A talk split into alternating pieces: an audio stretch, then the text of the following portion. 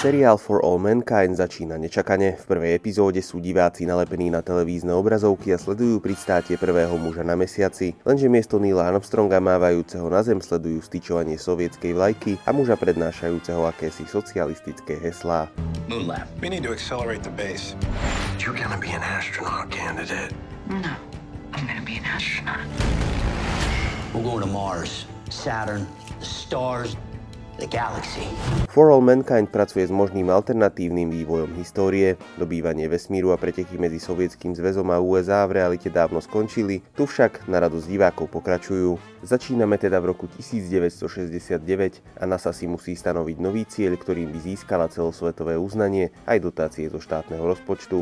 Možno ním bude prvá žena na mesiaci, ťažba vody na jeho povrchu, či prvá základňa na našej prírodzenej družici so stálou posádkou. Možností je dosť šikovných inžinierov tiež a rovnako tak nie je núdza o odhodlaných astronautov a astronautky. I believe that this nation should commit itself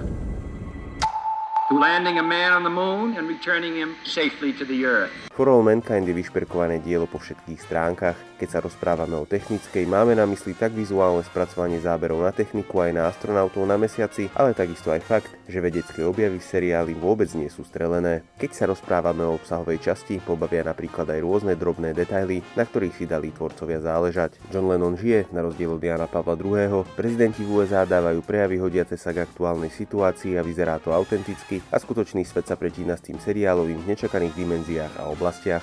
This is not the end of the race. We must keep our eyes to the future.